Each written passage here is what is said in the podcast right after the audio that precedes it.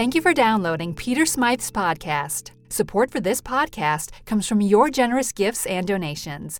You can find out more about Peter and this work at smythe.tv. All right, if you have your Bibles, turn over to Matthew 4 for me. And while you're turning there, let me read to you a prayer that was written by the Apostle Paul. In Ephesians 3, Paul writes this I pray that you may have the power to comprehend with all the saints what is the breadth and length and height and depth, and to know the love of Christ that surpasses knowledge, so that you may be filled with all the fullness of God. Now, notice what Paul says there. He prays that we might be filled with all the fullness of God. We can't get there without understanding the Word. We can't get to the fullness of God without understanding the mystery of Christ. You might think of it this way You're not going to be filled with all the fullness of God if you rely upon just tweets of Scripture here and there, or little tiny devotionals that give you like an emotional pick me up for the day. You need to dive into the Word. You need to live under Scripture. And this sermon is going to be an example to you of why you can't just live on a superficial level, level of Scripture, because Scripture is deep. It's as deep as God is deep. And I hope to show that to you in this sermon. So, let's go over to Matthew 4 and what I want to do is I want to read to you the entire section that we're going to deal with, and then we'll go back and we'll break it down. We're going to be reading from Matthew 4, verses 12 through 17, which is just five verses. All right, I'm reading from the NRSV version. Now, when Jesus heard that John had been arrested, he withdrew to Galilee. He left Nazareth and made his home in Capernaum by the sea, in the territory of Zebulun and Naphtali, so that what had been spoken by the prophet Isaiah might be fulfilled. Land of Zebulun, land of Naphtali, on the road by the sea, across the Jordan, Galilee of the Gentiles. The people who sat in darkness have seen a great light. And for those who sat in the region and shadow of death, light has dawned, or light has dawned. From that time, Jesus began to proclaim, Repent, for the kingdom of heaven has come near. Now, before we dive into this, let's kind of take a step back and let's take a look at what Scripture is all about. In 2 Peter 1 21, the King James says this but holy men of God spoke as they were moved by the Holy Ghost. Now, that describes Scripture for us. Scripture isn't like law, it's not writing a, like writing a book or a novel or writing some kind of pamphlet.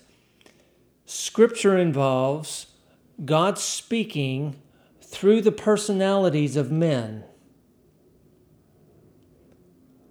He infuses their personalities, emphasizing different things and bringing to mind different things about his plan of redemption so that they write it down and it's chock full or it's pregnant of God's plans and thoughts and processes regarding the salvation of mankind.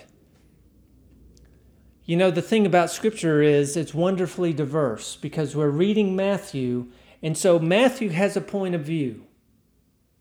Matthew was inspired to write a gospel for us to read.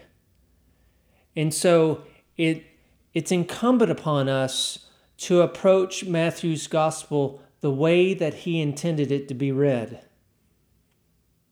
And that's important, especially in these days, because, you know, scripture is usually ripped out of context.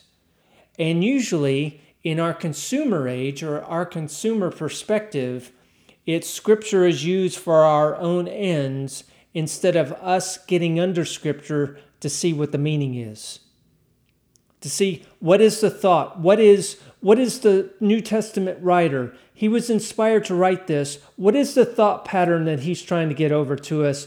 What is the meaning he's trying to get over to us so we can live and walk under it? That's what our approach to Scripture should be. So, let's dive into Matthew 4. Matthew writes Now, when Jesus heard that John had been arrested, he withdrew to Galilee. Now, we stop right there. We see something that's kind of odd, and that is cause and effect. John is arrested, and Jesus withdraws to Galilee. Now, what's the story with that? Well, Matthew has already written about John the Baptist, and he did so in Matthew 3, just the chapter before. So turn over to Matthew 3 because we're going to dive into this. So we get the idea of why, or the reason why, Matthew says, when John was arrested, Jesus withdrew. So in Matthew 3 1, we read this In those days, John the Baptist appeared in the wilderness of Judea, proclaiming, Repent, for the kingdom of heaven has come near. This is the one of whom the prophet Isaiah spoke of when he said, The voice of one crying out in the wilderness, Prepare the way of the Lord, make his paths straight. Now John wore clothing of camel's hair with a leather belt around his waist, and his food was locusts and wild honey. Now let's stop there and let's take a look at what Matthew's getting across to us.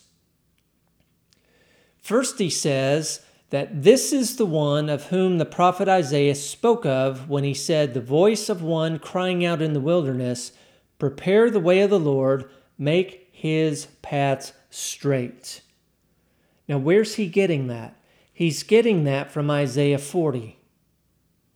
Now, the thing about Matthew, which is also the same about Paul and the other New Testament writers, is that when Matthew quotes the Old Testament, he quotes a couple verses, but that's not the whole train of thought. He's quoting those verses as an anchor. So when we read those, we have to go back to Isaiah 40, and we, ha- in this case, Isaiah 40, and we have to see what the whole section is about or what the whole thought is about. So going back to Isaiah 40, we read in starting in verse 3 a voice cries out in the wilderness prepare the way of the lord make straight in the desert a highway for our god why? Because God's coming back to his temple. Every valley shall be lifted up, and every mountain and hill shall be made low. The uneven ground shall become level, and the rough places a plain. Make it all straight for the Lord to come back. That's what his preaching is all about. Now, notice verse 5 because this is key, and it's key to what Matthew's trying to get over to us. Then the glory of the Lord shall be revealed, and all people shall see it, for the mouth of the Lord has spoken. Now, keep this in mind right here. And all people shall see it together. What's that? The glory of the Lord shall be revealed. So, what John the Baptist is preaching is a message that the kingdom of heaven is at hand and all people are going to see it together. Now, keep that in your mind as we go back to Matthew chapter 3. Now, we go down to verse 4, and it says, Now John wore clothing of camel's hair with a leather belt around his waist. Question is, why does Matthew tell us that? What, what is he trying to communicate? And then on another level, what is John the Baptist trying to communicate to us by the way he's dressing himself? Well, John the Baptist is dressing up like the prophet Elijah. Now, why would he do that? Why is this New Testament prophet wearing this this clothing of camel's hair with a leather belt around his waist. Why is he dressing like that instead of just the way everybody dressed at the time? Well, when you go back to Malachi, Now, Malachi is the last book in the Old Testament before Jesus comes on the scene, born of a virgin. In Matthew 4, this is what God prophesies, or Matthew prophesies about the Lord saying. He says, Lo, I will send you the prophet Elijah before the great and terrible day of the Lord comes. He will turn the hearts of parents to their children and the hearts of children to their parents, so that I will not come and strike the land with a curse. Basically, what the Lord says, I'm going to send Elijah before the great and terrible day of the Lord comes, because I'm not going to abandon the land or I'm not going to abandon mankind. Now, the reason why John the Baptist is dressing up like Elijah is because of this prophecy here.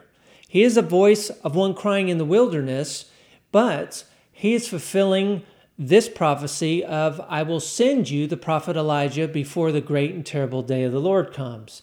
The great and terrible day of the Lord is, a, is the crucifixion of the Lord Jesus Christ.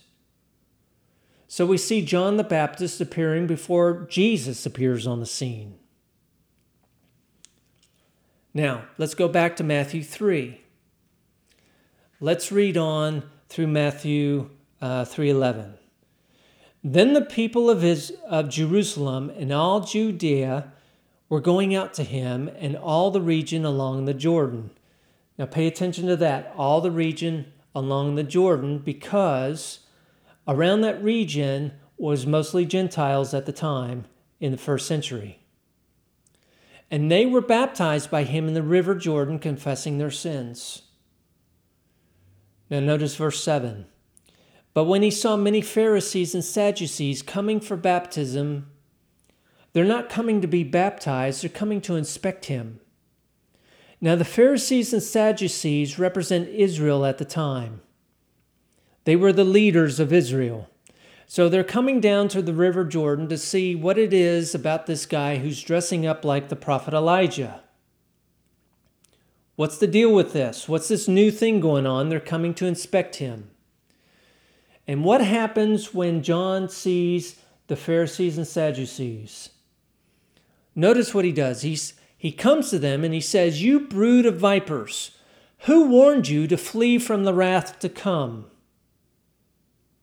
Now, stop there a minute. This is something kind of new. The wrath to come?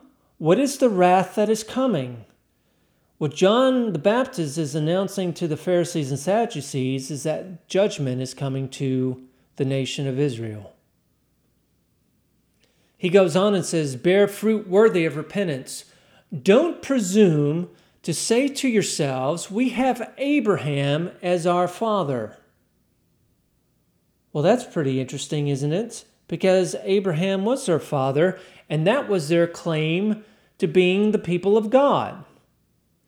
And John the Baptist, the prophet of God, says, Well, don't presume to say that you have Abraham as your father.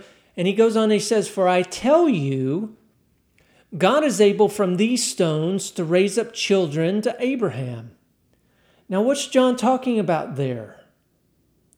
The normal line of preaching is that John is speaking to the Pharisees and Sadducees, and when he says this line, that God is able from these stones to raise up children to Abraham, that he's pointing down at the ground at all the stones that you find over in Israel. But you know, that's not the case of, at all, and that's not the context. John is pointing to the people coming to be baptized, and he's pointing out that they're Gentiles. They're not Israelites, a whole lot of them. And he says to the Pharisees and Sadducees, Don't presume to say to yourselves that we have Abraham as our ancestor, because I tell you what, God can raise up children of Abraham from these stones. He's talking about their hearts, their hearts of stone, hearts of stone of the Gentiles or the nations. See, at that time, there were two kinds of people in the world there was Israel, and then there was everybody else. Everybody else was thought to be the Gentiles or the nations. And they were outside the covenant. outside the commonwealth of Israel, they had no hope and they had no God. Paul writes that in Galatians or Ephesians 2:12. But John the Baptist says to Israel in effect, "Hey, don't you dare insist. Don't you dare claim that you have Abraham as your father and what you can skate by on this. Because I tell you what, God can raise up children of Abraham from these Gentiles. Now, you know what the Pharisees and Sadducees did? They looked at one another and they kind of laughed that off. Why? Because they thought they had the privileged position. They were the children of God, not the nations, not the Gentiles. But you know, John doesn't even stop there. He goes on. He says, Even now the axe is lying at the root of the trees. Every tree, therefore, that does not bear good fruit is cut down and thrown into the fire. Well, that's an in your face statement, too, because Israel was, was thought to be the fig tree. And he says, Even now the axe is lying at the root of the trees, every tree. He doesn't say every tree but one. He says every tree, therefore, that doesn't bear good fruit is cut down and thrown into the fire. I don't have it here in my notes, but you know, this recalls Jesus finding the fig tree. Remember the story? He sees a fig tree that should have fruit on it, and he goes, and there's no fruit on it.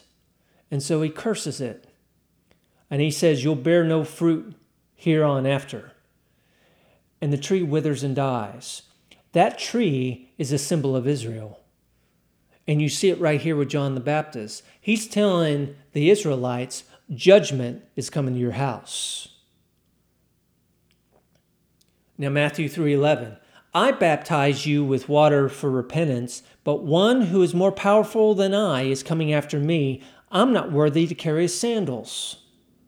He will baptize you with the Holy Spirit and fire, and that means judgment. And then he goes on to talk about the threshing floor and casting things into the fire, and John is speaking about Israel. There is coming judgment, and the great and terrible day of the Lord is the crucifixion of the Lord Jesus Christ. And you see that judgment effectuated with the rending of the veil of the temple, because once that temple veil is torn, well, that's the end of the old covenant. Judgment had come to the house of Israel, and then in 70 AD it was mowed down by the Romans. So you see the contrast here. Get this with John the Baptist. He says, Don't presume to rest on your laurels about you being the sons of Abraham, because I tell you what, God can raise up sons of Abraham from these Gentiles. And when you go to Galatians, you find that Paul says that very thing post resurrection. We are the seed of Abraham, those who are in Christ Jesus. So John knew what he was talking about. Now, let's go to the second part of Matthew 4:12. Now, when Jesus heard that John had been arrested, now we see what John was doing with Israel and what? Israel didn't accept the message. John is arrested. His voice, the voice in the wilderness, is effectively snuffed out. They rejected him, and if they reject him, he's a witness to the light, they're also going to reject the light. So when Jesus hears that John had been arrested, he withdrew to Galilee. So, what's going on here? Does Jesus just want to move upscale? Is he looking for a better neighborhood? Is he looking for better schools? In fact, in fact, Matthew says Capernaum by the sea.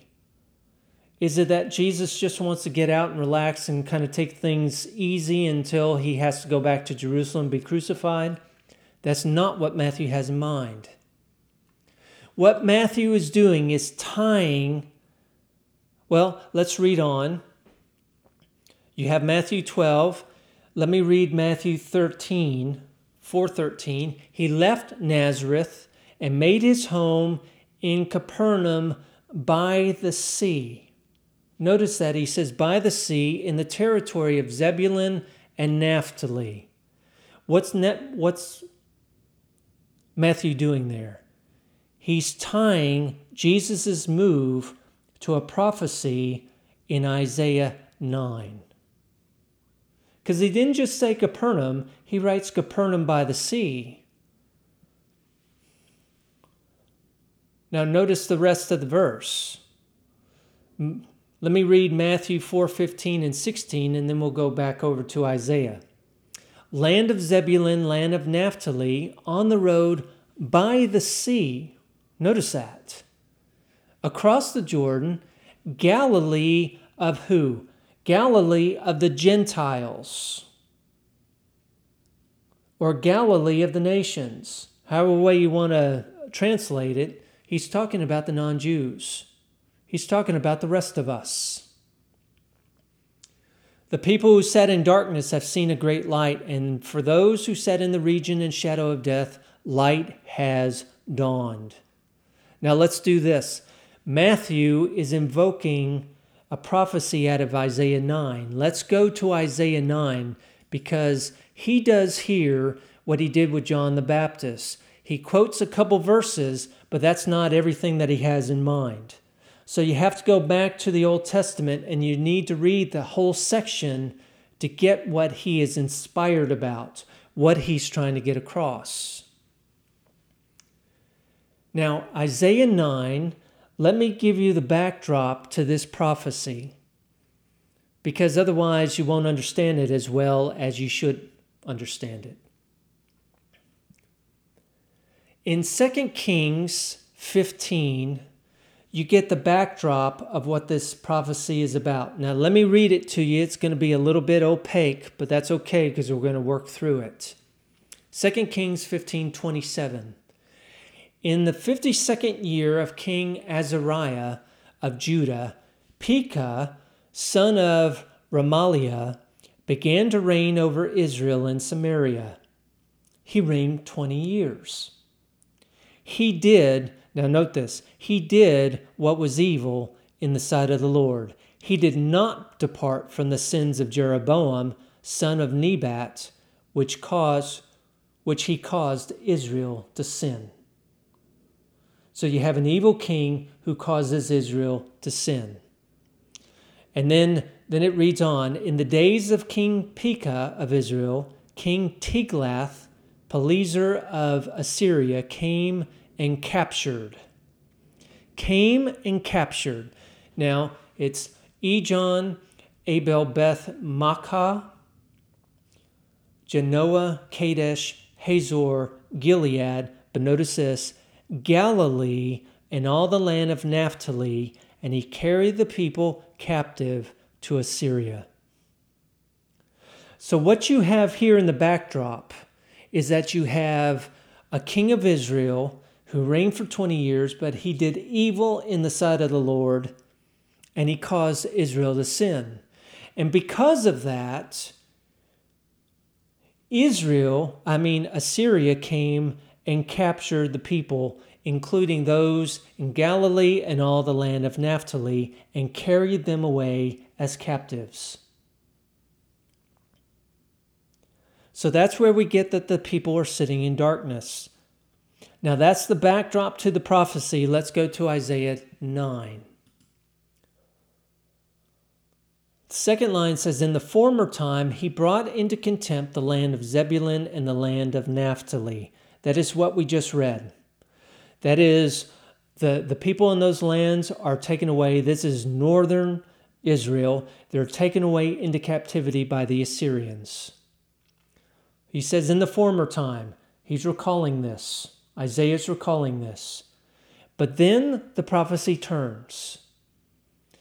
And he writes this But in the latter time, he will make glorious the way of the sea. Notice that, way of the sea. The land beyond Jordan, notice this, Galilee of the nations. So Isaiah prophesies that God is going to turn the captivity of those peoples. The thing about those peoples in the first century is mostly Gentiles, not Israelites, but Gentiles. Now, let's um, let's read through the rest of this prophecy so we get the import of it. The people who have walked in darkness have seen a great light. Those who have lived in a land of deep darkness, this is the captivity, on them light has shined. So, what Isaiah is prophesying about is those who have been taken into captivity are going to see a deliverance. They're going to see their captivity turned. And then in verse 3, it gets into the reactions of the uh, those in captivity or the reactions of the prisoners, if you want to put it that way. You have multiplied the nation, you have increased its joy. They rejoice before you as with joy at the harvest, as people exult when dividing plunder. I mean, they're just overjoyed at overturning their captivity. They're like people who have uh, are exulting when their king has won a battle and they are going in and dividing up the king's plunder. For the yoke of their burden and the bar across their shoulders, the rod of their oppressor, you have broken as on the day of Midian. And Midian is when there was a quick and decisive and overwhelming victory that God effectuated through Gideon. Happened 500 years before this prophecy. For all the boots of the tramping warriors and all the garments rolled in blood shall be burned as fuel for the fire. What's that? That's the end of all the war. There as peace has broken out. So that's the picture of this prophecy that those who have been taken into captivity, their captivity has been turned, and there is peace. And they are so overjoyed, it's spontaneous joy that they can't believe their they can't believe their eyes. They can't believe how their captivity has been turned the way that it has.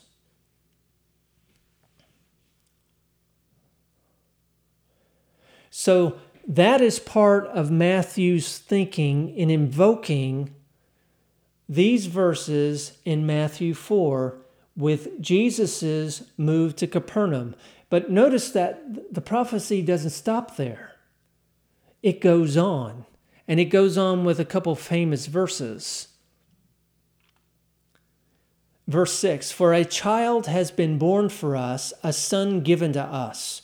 Authority rests upon his shoulders, and he is named Wonderful, Counselor, Mighty God, Everlasting Father, Prince of Peace. His authority shall grow continually, and there shall be endless peace for the throne of David and his kingdom. He will establish and uphold it with justice and with righteousness from this time onward and forevermore.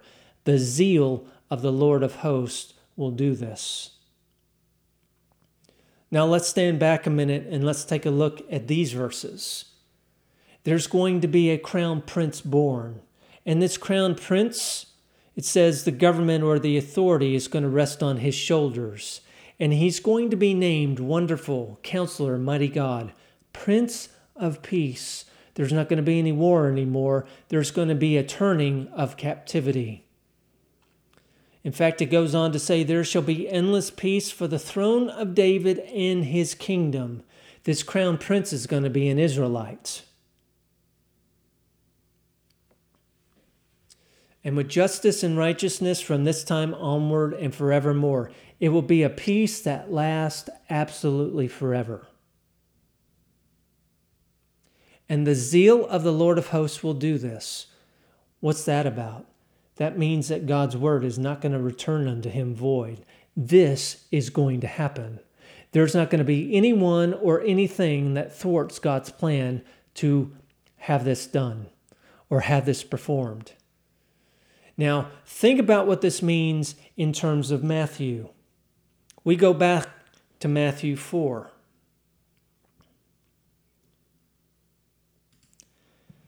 Now, when Jesus heard that John had been arrested, he withdrew to Galilee.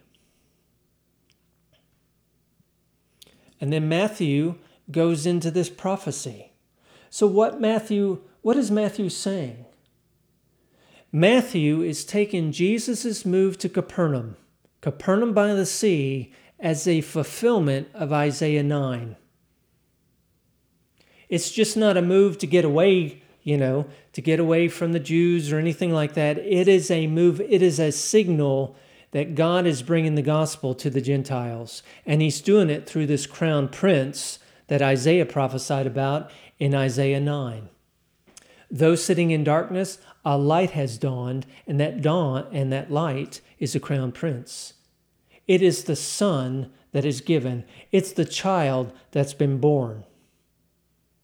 And this is all wrapped up in Jesus' move from Nazareth to Capernaum. Capernaum by the sea. Hallelujah. So you see that just in this uh, five verses in Matthew 4, and we're not even done yet, you see how deep this goes. You see that you can't just take one scripture and just use it as a riff, but the scriptures go deep that they're all intertwined with one another. And you see how holy men of old were inspired by God and how they wrote. It's not just something they just sat down to do one morning, but it is so wrapped up in the plan of God and how He wants to effectuate redemption. Hallelujah. So, verse 17, I want you to see this. After, after Matthew ties Jesus' move to Capernaum with this prophecy in Isaiah after he impliedly tells us that Jesus is this crown prince and it's and the government's going to rest on his shoulders and he's going to turn captivity of all the people those sitting in darkness. And when we get to Paul's letters Ephesians 2:12 those sitting in darkness are those outside the commonwealth of Israel having no hope and no God in the world. That's us, the Gentiles. After that, Matthew writes in verse 17 From that time forth, Jesus began to proclaim, Repent, for the kingdom of heaven has come near. What's the significance of that? Well, one is what we just said the gospel is coming to the Gentiles. God is not going to have it bottled up with Israel. His word is not going to come back to him void. He originally said to Abraham, In you all nations will be blessed. Not just one nation. He didn't say, In you your family will be blessed. He said, All nations. And when we get to the book of Galatians, we see that when God made that promise, he made that promise through Abraham to the Lord Jesus Christ. Because God was speaking to one seed, not many seeds, but just one seed. And Paul writes that seed was Christ, and we're in Christ, and we are Gentiles. And in fact, in Galatians, as Gentiles in Christ, we are sons of Abraham. We are the fulfillment of what John the Baptist said to the Pharisees God has raised up sons of Abraham from these stones, these, these hearts of stone, which were the nations or the Gentiles. But notice this before we conclude. Jesus begins to proclaim, Repent, for the kingdom of heaven has come near. You go back up to Matthew 3 and verse, uh, verse 3 John the Baptist, you see that John the Baptist was preaching the very same thing. So he's arrested. His message is. So let's conclude this message this way Realize what you have in your hands, realize what your Bible is all about. Your Bible is not a life manual so you can live a little bit better life. Your Bible is a revelation of God about how he brought salvation to you so you could be saved, so you could be part of his kingdom. So, what's the response that we should have? What should we do in response to these inspired writings of holy men of old? Well, we have the testimony of one man in the book of Acts. We have a Pharisee of Pharisees, a man who was hell bent on destroying the church, of snuffing out the gospel to the, to the Gentiles, of snuffing out the gospel, even in Israel, to keep the gospel exclusive to Israel alone. And he meets the Lord Jesus Christ on the road to Damascus.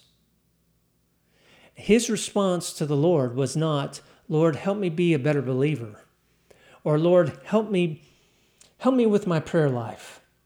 I know it's not what it should be. Or, Lord, help me be a better Pharisee. It was, Lord, what do you want me to do? And that should be our reaction too.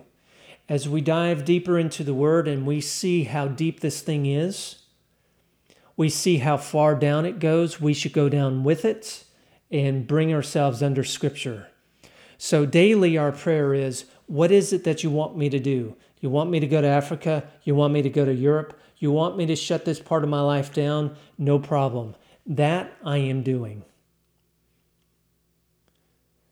Because I see what you did in your word. And I am a product of you being so relentless, of not allowing your word to return void, that I will, it, that's, this is the only response I can give to you is I make myself a living sacrifice for you. That should be our reaction.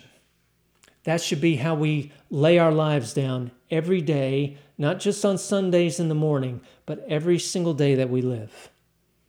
Hallelujah. Okay, with that, let's bow our heads and let's give the benediction. This is our benediction today.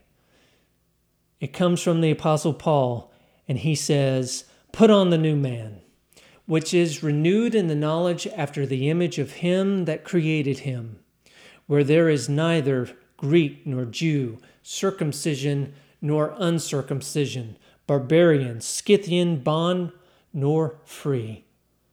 But Christ is all and in all. Amen. We are 100% listener supported. You may lend your support at smythe.tv.